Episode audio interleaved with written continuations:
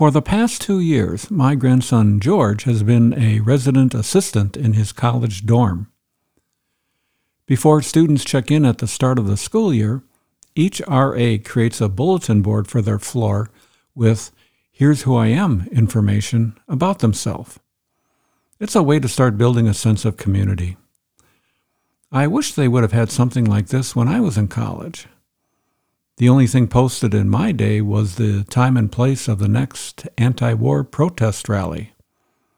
You know, demonstrations about how the South seceding from the Union was going to lead to war, that kind of thing. Anyway, I included a photo of George's RA bulletin board you can see at the beginning of the show notes. At the top, he posted in big, bold letters Are you curious about George? Accompanied by a cutout of the Curious George monkey from that children's book. He then attached pictures representing his interests and things important to him. I'm going to tell you what happened as a result of that creative bulletin board, but before I do, Carol has a few things to say, and I'm curious what they might be. Welcome to You Were Made for This. If you find yourself wanting more from your relationships, you've come to the right place. Here you'll discover practical principles you can use to experience the life giving relationships you were made for. And now here's your host, John Certalic. Well, thank you, Carol. As with every episode, our purpose today is to help you find more joy in the relationships God designed for you. If you're new to the podcast, the easiest way to access all past and future episodes is to go to johncertalic.com. Add your name and email, then click on the follow or subscribe button near the top of the page. Just recently, I talked to George about his RA bulletin board and asked him if anyone on his floor was, in fact, curious about him. Did anyone ask about any of the things he displayed about his interests? Just one person, George said, and it was a very brief conversation. Yeah, that's, that's how it usually goes, I thought. There aren't a lot of relationally curious people out there, and, and that's a shame. I talked about this in several episodes in the past, and I'll have links to them at the end of the show notes. Episode 62, for example, was entitled Vaccine Now Available for This Relational Virus. That virus being lack of curiosity. And that came out during the uh, global pandemic. Then episode 63 is entitled Six Reasons Why We're Not Curious About People. Episode 73 is Could Curiosity About Others Minimize Racism? Yeah, that was really an interesting one. The role of curiosity. And then number 165 nosy people weaken relationships, curious people strengthen them. I'd encourage you to go back and listen to them when you have some time. For today, though, here's why I'm thankful for relationally curious people, though they are few in number. Not nosy people, of course, but curious people. Curious people honor others by wanting to know someone's story by being interested in a person's history and why someone is the way they are. With the questions they ask, they give people a voice and an opportunity to be known. I'm thankful for people like this. Curious people try to connect with others by listening rather than talking. Oh, there are so many talkers out there today, but so few really good listeners. Most talkers are good people and mean well, but sadly, they engage with others by using their words rather than their ears. Curious people aren't like this. They tend to be good listeners. They draw people out to make them the center of attention rather than themselves. I'm always drawn to someone who, by their very nature, makes other people the focus of a conversation rather than themselves.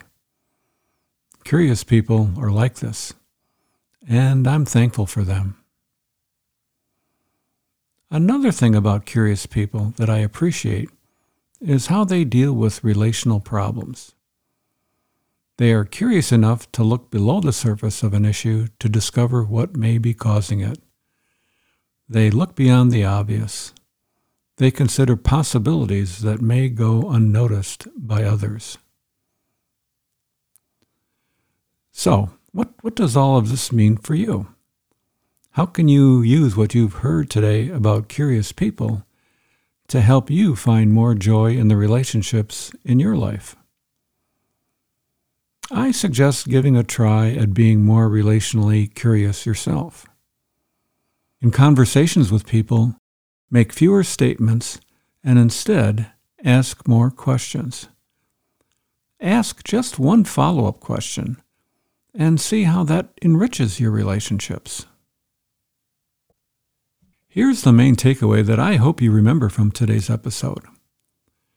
Be thankful for the relationally curious people in your life. They bless us by showing how we can all connect better with each other by listening rather than by talking. They honor us by giving us a voice so that we feel the joy of being known. Now for our relationship question of the month.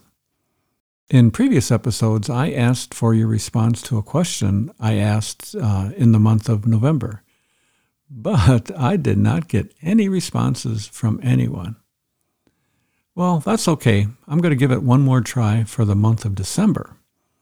And the question I'm asking you for December is this What joyful memory of Christmas do you have? What is some tradition or event that stands out for you when you think about this holiday? Just go to podinbox.com slash John to record your answer using your phone or computer. With your answer, please leave your name and where you're from. It's that simple. If you'd rather give a written answer, just enter it in the leave a comment box at the bottom of the show notes. That question again is What joyful memory of Christmas do you have? Some tradition or event that stands out for you when you think about this holiday. I'll need your response by 5 p.m. Central Time on December 12th. 2022. I'll pick several responses to air on one of our episodes before Christmas. That's assuming I get any responses, of course. Well, in closing, I'd love to hear any thoughts you have about today's episode. I hope your thinking was stimulated by today's show, enough to be a little more curious about the people who cross your path, and then act on your curiosity. For when you do, it will help you experience the joy of relationships God designed for you. Because after all, yeah, that's right, you were made for this. Well, that's it for today. If there's someone in your life you think might like to hear what you've just heard, please forward this episode on to them. The link is johncertalic.com slash 185 or scroll down to the bottom of the show notes for this episode and click on one of the options in the yellow Share This bar. And don't forget to spread a little relational sunshine around the people you meet this week. Maybe even tomorrow at Thanksgiving dinner if you're here in the U.S. Spark some joy for people. And I'll see you again next time. Goodbye for now.